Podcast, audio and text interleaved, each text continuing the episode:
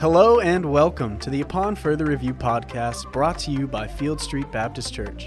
On this podcast, your host Cody Kitchen sits across the table from Dr. John Hall as he reviews his Sunday sermon from the week before. We're back. We're ready. It's Tuesday. You know what that means? It's Podcast Tuesday. That's right. Podcast Tuesday with your favorite two people. I know, right here. Cody Kitchen and John Hall. Well, thank you. Yeah.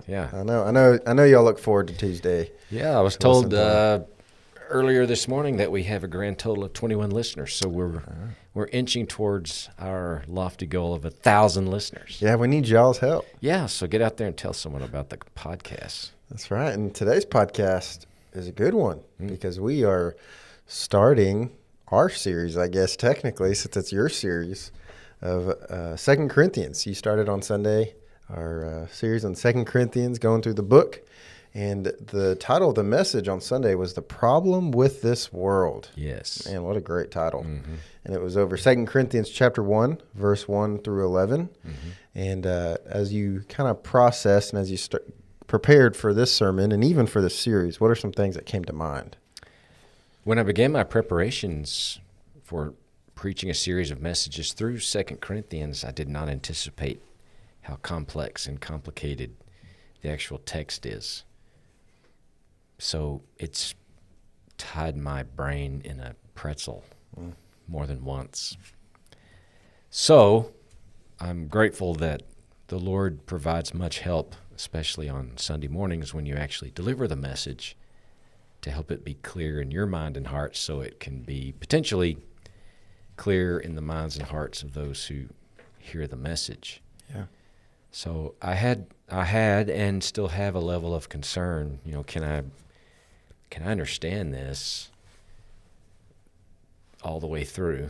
Sure. And I know the Lord will help me, but you know, that's saying something because I've preached through some monsters. You know, Revelation, Romans, Luke, and none of them have compared in degree of difficulty like 2 Corinthians. And that's a big surprise to me. I think most people hearing this podcast would be surprised by that too. I don't think we think naturally that 2 Corinthians would be much of a challenge. Right. Wrong. Yeah. It's interesting. I've read it before, obviously, but never really put that much thought into it. Mm-hmm. But, I mean, even after just hearing one sermon, verses 1 through 11, mm-hmm. I could definitely see the power from it and the complication. And you even started on Sunday, you know, talking about the introduction of 2 Corinthians with the author, who the recipients were, why did Paul write this letter? And you talked about, you know, 1 Corinthians was written to identify and address the problems within the church. And then in 2 Corinthians, Paul wrote it to affirm and defend his ministry. And he argued for his authority and legitimacy as an apostle. And you talked about how 2 Corinthians is deeply personal and autobiographical in this writing specifically. And it's interesting that you had even talked about that Paul wrote 2 Corinthians to defend his position and to confront and denounce those who were perverting the truth.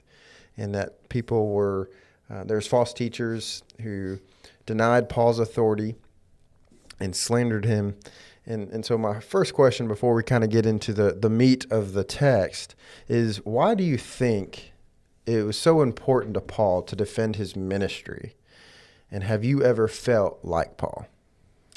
Good question. I think it was important for Paul to defend his ministry because of the relationship he had with the church in Corinth.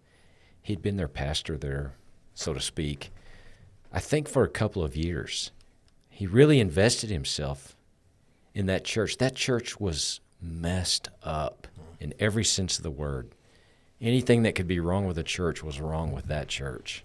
It was awful. They were largely influenced and corrupted by the culture around them. They brought a lot of what was in the culture into the church.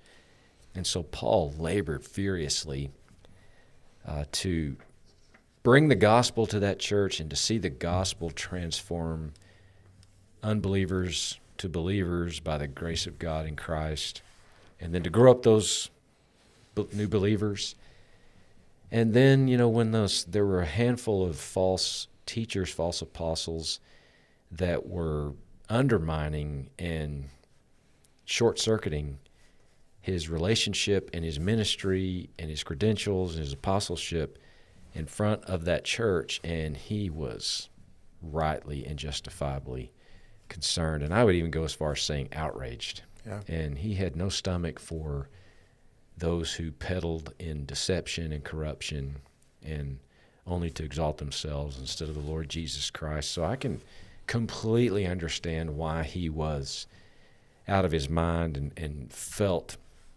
so strongly and passionately about defending his apostleship, because he had invested himself a great deal.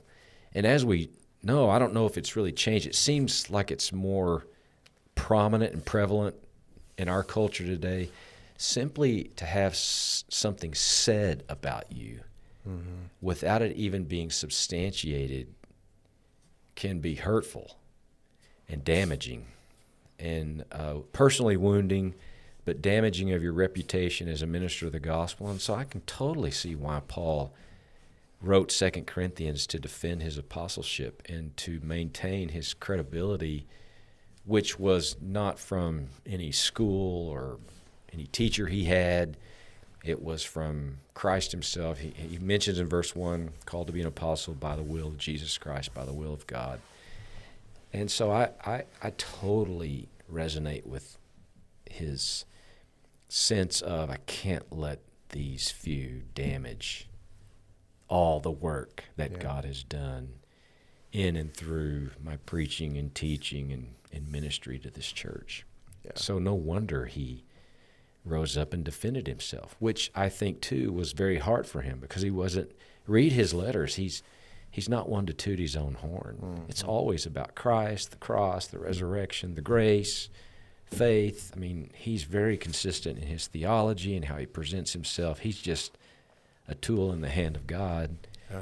And so when those attacked him, I appreciate that he would defend himself. And sure. It's sad that he says in 2 Timothy, as I referenced in the sermon, you know, the first time I stood by myself, no one came to my defense. And man, that's an awful place to be. Mm. But he said, the Lord stood with me, and that's where we all want to be. Yeah. So I'm encouraged by Paul's understanding that, you know, you can have an army of people defend you, but if you're not, you know, if you're wrong and don't need to be defended, that's one thing. But if you're right and no one comes to your defense, but the Lord stands with you, that's another thing altogether. So I see why Paul is so stirred up and passionate about it. And as I've continued in my preparations through 2 Corinthians, I get it. He's wound up. He's aggravated, annoyed, angry even at these who would dare to undermine his work after all that he had done to help that church find its footing for Christ. Yeah. It's interesting. I was thinking about it on Sunday, you know, that it's one thing when someone says something about you falsely. Mm-hmm. Like I think of this is a silly example, but if I'm playing a board game, someone accuses me of cheating and I'm not, I'm angry. I don't like being called a cheater, mm-hmm. especially when I'm not. But in this sense, I was thinking more of Paul's angry at the sense of what people are saying about him. But I think it's also more, and you know, you said this too, that of whom he's defending, you know, that he's more angry that people are calling him false of the things he said about Christ and God. And so that's what really stuck out to me was how passionate he is, even you can tell in these first 11 verses of the truth being revealed to his people, because he was already passionate about that. Mm-hmm. But now it's defending the very thing that people are accusing him of, which is Christ. He clearly had no stomach for anyone who would mislead the church, who would deceive and spread corruption in the church. He had zero tolerance for that. Mm-hmm. And I think it's a lesson to all of us. What is it? What is it going to take for you to stand up and say, you know, that's enough. I'm going to not stand up for that. You know, I let a lot of things go and try to let it roll off my back. But there are other things like Paul that you're like, okay, this is worth taking a stand for. And if, in Paul's case, if I have to defend my apostleship again, which broke his heart that he would even have to do that again with these Corinthians. They knew him. Yeah. I think that wounded him, that I can't believe I'm in a situation where I have to once again establish my track record, God's call. You've seen my ministry. You've benefited from my preaching and teaching. Why is it now I have to reestablish that? I think that was a tough pill for him to swallow. Yeah, that's good. And it's a really good transition into the kind of the body of your sermon, in which you gave us two ideas. And the first idea being, in a world full of trouble, we share in suffering and comfort. We see that in verse 3-7 of this text. And you tell us that the problem with this world is that there's so much trouble. And everywhere we turn, everyone we know, there's trouble, affliction, and suffering around us. And that Paul reminds us that that God, the Father of our Lord Jesus Christ, as you said on Sunday, the Father of mercies, is the God of all comfort. And you really kind of honed in on that in this point, and this idea of seeing that God is the one of comfort. He is the one that, is, as you just said from 2 Timothy, is that comforts us through all of our afflictions. And by comfort, Paul is not saying that he's going to remove it. You really did a good job of emphasizing that doesn't mean just because he's comforting us doesn't mean he's going to remove our pain or the affliction that's coming to us. And you even talked about, what is this higher purpose? It is for a higher purpose, but what is it? Mm-hmm. And you said, the truth I do know, the one outcome of the purpose is in verse 4, which says, so that we will be able to comfort those who are in any affliction with the comfort with which we ourselves are comforted by God. And so you even said, I quote you on Sunday, you said, God comforts us so that we might turn around and be comfort to others. So my question is, what does it practically look like for us to comfort others? And how can we be better stewards of sharing the comfort that we have gotten ourselves? Right. Well, I think it's a question of, being there for people in their time of need. If we know about the need and have the opportunity to practice what's called the ministry of presence. You don't even have to have brilliant words of counsel with people, being there for them.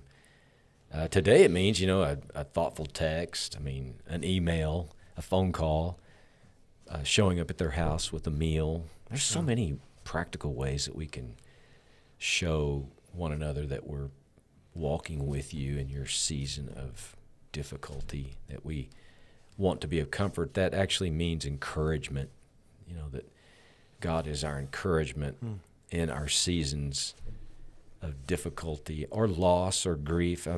Our church had been hit with 5 deaths last week.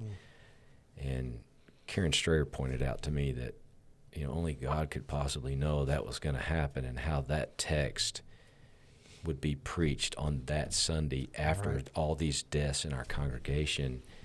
And so you have people who've experienced significant personal loss by losing loved ones. And here we are at this text, and the text says God is the God of all comfort. And we are comforted by him, which means we're encouraged by him, and therefore because we're encouraged by him, we can turn around and be an encouragement to each other. So some people are really good at that. It just comes supernatural for them. And others, we have to learn how to do that.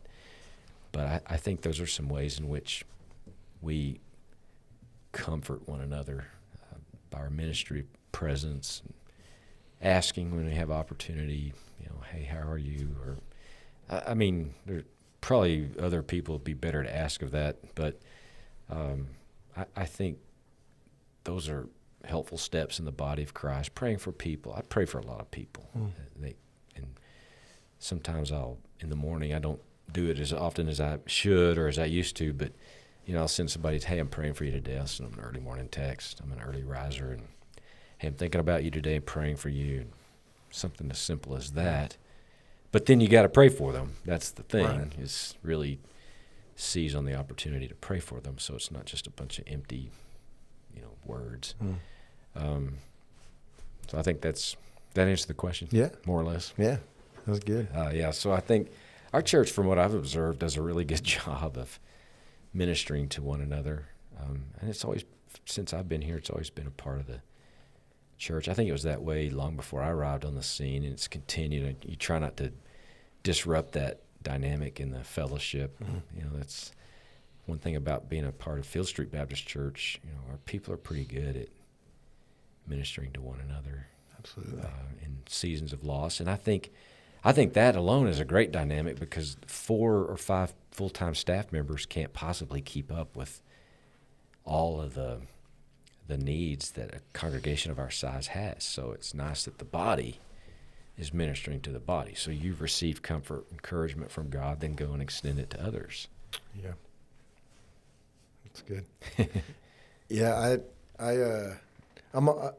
and you said this on Sunday too about, you know, where Paul is saying in Timothy, we just read the verse 2 of, you know, where he felt alone. And I've always thought about that. I never want that feeling. And I couldn't imagine that feeling of walking through something so intense, so even scary maybe to a point, but yet I'm alone physically. Yes. But we know that Christ is with us. And so I've even thought about that, you know, as we ask that question too I want to be the best I can be to someone else, because there's times that I've been comforted, yes, by the Lord, but even by the people I'm walking and doing life with. Yeah. And that feeling is great. Yeah. It is a great feeling. So even that reminder of trying to be the best I can be to somebody else, yeah, as much as I can. I'm not perfect, and I fail a lot in that. But I think that's kind of been my encouragement too, is God will always comfort us and be there, but he also provides people and community around us to be there. Yeah, and it's another thing too. You just barely touched on it. So as the pastor, I'm telling you, you have to be comfortable with loneliness. Mm-hmm. And I would say to young men in the seminary, if you're not comfortable being alone, you're not ready to be a pastor. Mm-hmm. It is a lonely office. Sure. And you have to be at peace with that, because there will be moments and times where the only friend you have might be a dog and the Lord. Mm. And probably your spouse. I mean, I can't imagine Allison not being your friend in all times, but you just have to brace yourself for the fact that there will be those moments where you will feel like you're alone. That may not actually be the case, but the perception in your heart and mind is, man, I'm going this alone. Sure. And so I really appreciate Paul's transparency in 2 Timothy, and even his transparency all through 2 Corinthians, where he laments, you know, yeah, at my first offense, no one really came to stand by me, but the Lord stood with me. And I've camped out on that verse more than once.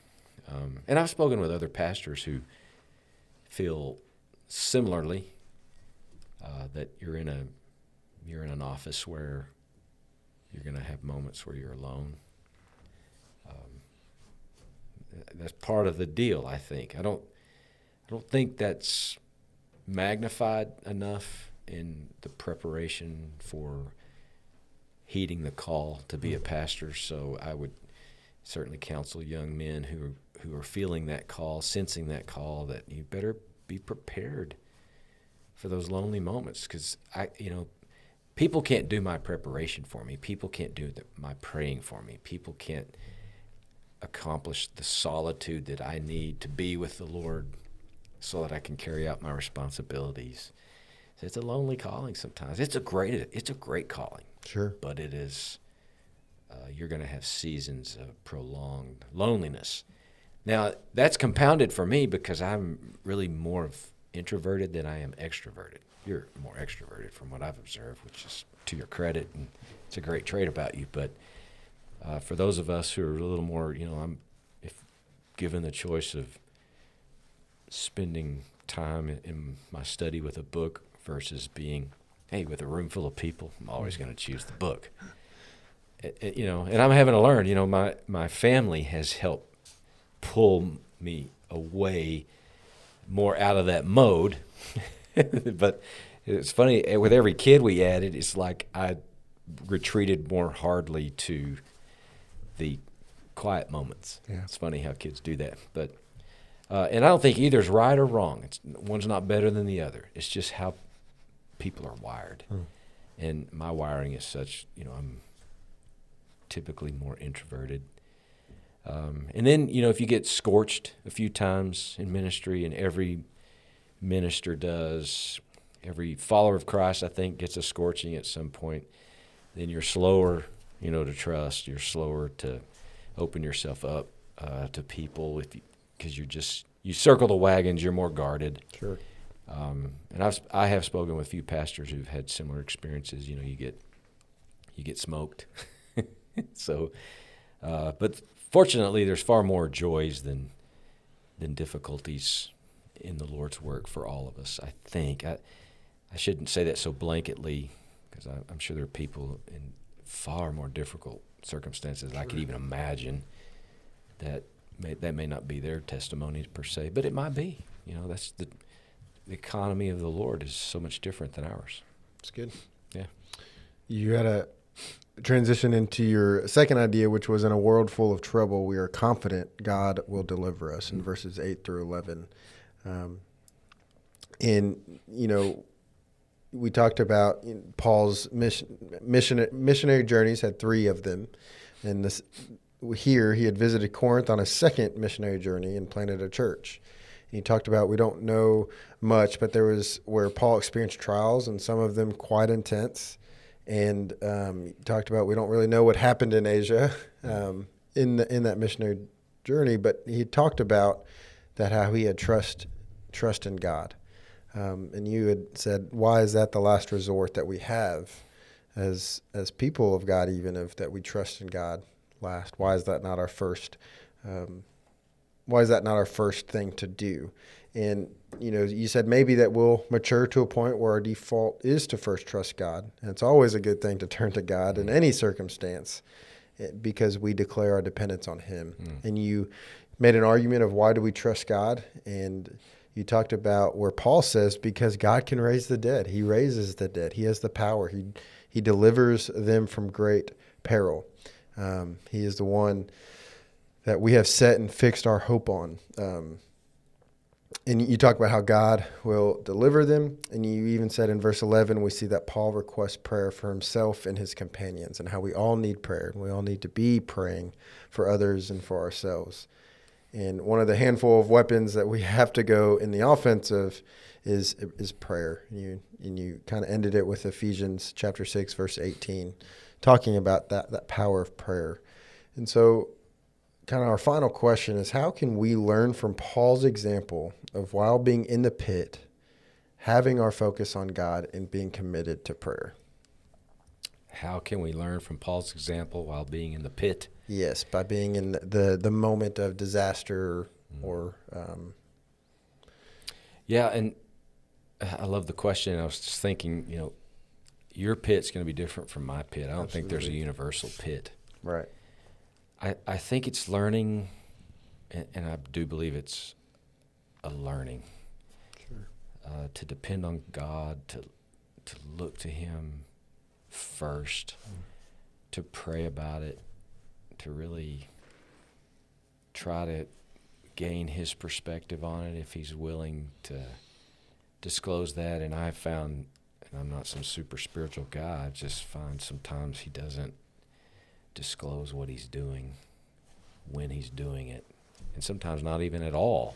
Sometimes he does. You can look in the rearview mirror of your life and see, oh, I get what God was doing, why he did that, and the timing of it all. He's a genius, of course, but that dependency thing, that trust dynamic, seems to be just beyond our grasp sometimes. We keep moving and inching toward it, and I think that's where he ultimately really wants us to live, is to trust him, to depend on him. And I don't know how many times in my life, personally, my married life and family life, you know, you get to a place where you're like, man, I just don't see how this is going to happen.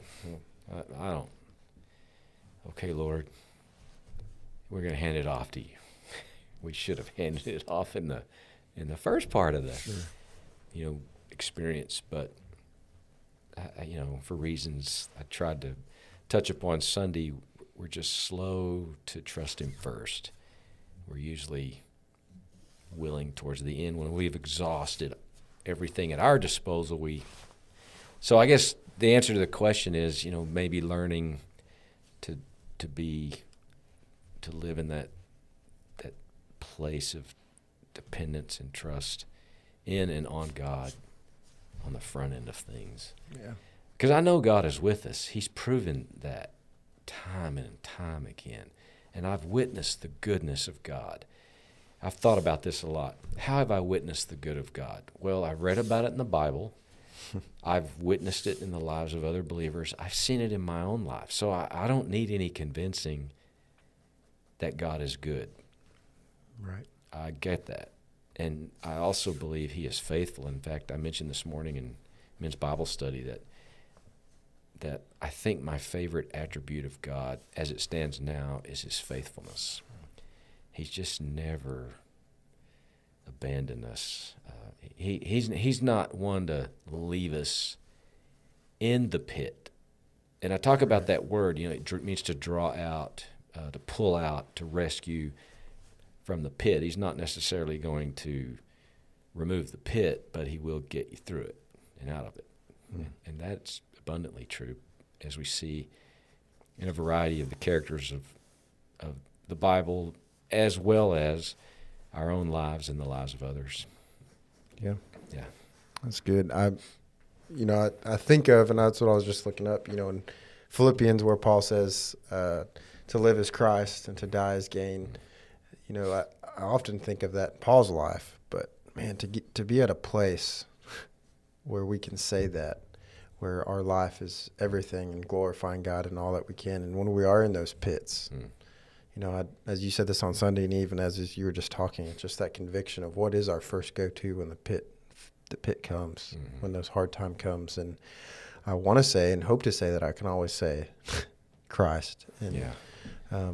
But just as humans, sometimes it's not our first go-to. And so that's, you know, it's a big challenge in my life where I want that to be the first thing. Mm-hmm. You know, it's easy for me to run to my wife first, which isn't bad. Mm-mm. But, you know, it's just that conviction and that reality that we see here in 2 Corinthians, that reminder of how important it is that God's there, always will be, always has been. Yeah. So why is he not our first go-to? And so it's just a good challenge for me and hopefully for the rest of the listeners. Yeah. To continue to pursue that. Definitely, and good luck, because it's not easy, and it takes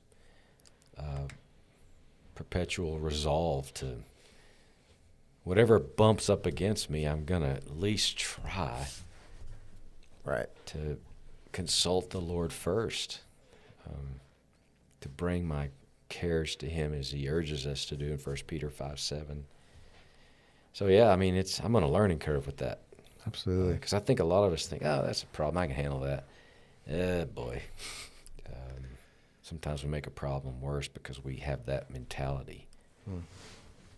Or I do. I shouldn't speak for anyone else. But anyway. Well, as we conclude, this is my favorite part of the podcast. I know other people would disagree, but what are some final words, last words? Oh, man, don't miss next Sunday. We're going to have a great Sunday of worship and Bible study. We have the dessert auction, student ministry fundraiser, chili cook-off. It is a great Sunday for our church. It's an Acts 2 kind of experience for the church, with the study of the Bible, the worship of God's people, the fellowship around the tables, the praying, the giving, the sharing, and breaking bread together. It's going to be awesome. And on top of that, another sermon from 2 Corinthians on the beauty of having a clear conscience, the peace that comes with having a clear conscience. And Paul's conscience was clear. It's one thing I love about him, the conviction he had that he was in the right, not because he was smarter than anybody else, but he rested in the peace he had, his calling, his apostleship,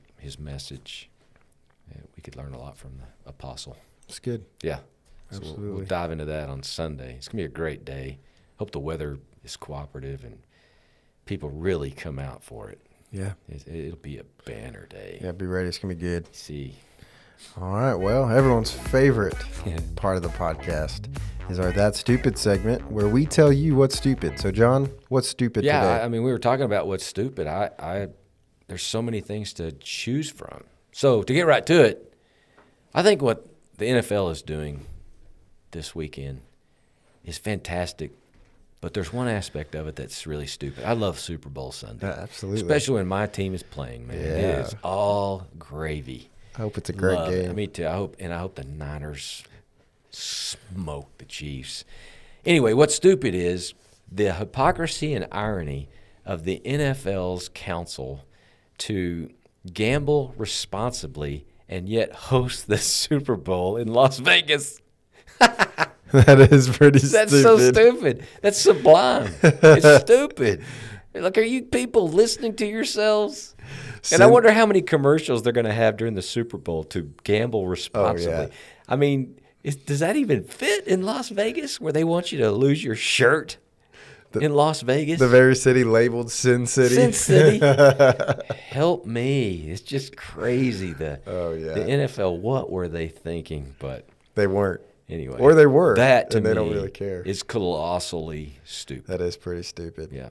Yeah, there's a lot of things that we could really rail on that's stupid. You know, one of them, I have to say this. We didn't even talk about this, but I have to say it, is how the media is portraying, has been so dogging on Purdy. How can you not love the guy? I love the kid. And I'm praying he does well, because I think he's handled himself with such humility and class and genuineness. His teammates love him. Yeah. He just wants to win for his team, for the fans. I don't know, for a 24-year-old to handle himself the way he has handled himself, yeah, the Lord's gracious hand must be upon him. And I love that he's not an obnoxious, inconsistent Christian like I feel some athletes are. Sure. I think with him, he's been measured about what he's said, and I think whatever he's said, he is actually, with God's grace, living that. Absolutely. I don't see any inconsistency with, he says he's committed to Christ, but then he talks a different way or acts a different way. Or I root for the kid. Yeah, absolutely. And I think even if I wasn't a 49ers fan, I'd root for that kid. I think he's the kind of young man every parent wants their son to turn out to be like. Absolutely. Just well-spoken, yes, sir, polite. And his family, I want them to adopt me. Yeah. Man, I listened to an interview of his mom and dad this morning, and they're grounded people, and they're really admirable. And I think that's why the culture just is smacking that boy, because he just doesn't fit the model. He doesn't fit the bad boy image. He's not, he's just clean cut, and, God forbid he's white, kind of thing. I hate to bring that into it, but it's like, if you're a white, evangelical, God-fearing, Christ-loving guy, you got a target on your back. Sure. And he's been handed this high-profile position in sports, the quarterback of an NFL team. And I just think he's handled it so well. Tip of the hat to Brock Purdy. Yeah. I hope he does well. If the Niners lose, I just don't want it to be because of something he did or didn't do. Yeah, he's handled everything really well. And as someone who's not necessarily a fan of the 49ers, I do what? Well, I go for him, but I'm saying it's not my team. Right. And so, I really do think Brock Purdy deserves it. Yeah. I think you're right. And he had I saw an interview the other day where he used the words, some of these deep words, theological words, and, talking about the sovereignty of God and the hand that he just said. Providence of God, and just the language he uses that makes me think, man, maybe the kid has actually read the Bible. Yeah. And I'm just, like I said, even if I was a Giants fan, this weekend I would root for that kid. Yeah. I'd tip my hat to him. Well, as a Texans fan, I'm rooting for that kid. Yeah, so I'd tip my hat to him. I wish we had more young men like Brock Purdy around in professional sports that – are just, you just want to root for the kid. Sure. Man. And he's an underdog, the last pick of the draft. It's an incredible story. It's a Kurt Warner type story. Yeah, it's good. So it's going to be a movie about him someday, especially if he wins the Super Bowl. Yeah, it's stupid that if you are against Brock Purdy, a lot of people are. I don't even think they can tell you why. No, they can't. But for all our listeners who are Kansas City's fans, I hope the 49ers just did. Now we have some Kansas City fans that, man, they're sweet to the core. But, yeah, we want the Niners to romp. For sure. Yeah. Well, guys, as always, we're so thankful that you listen to us week in and week out. And we ask that you share this podcast with your friends. And as always, remember to make Christ known by what you say and how you live. Have a great week.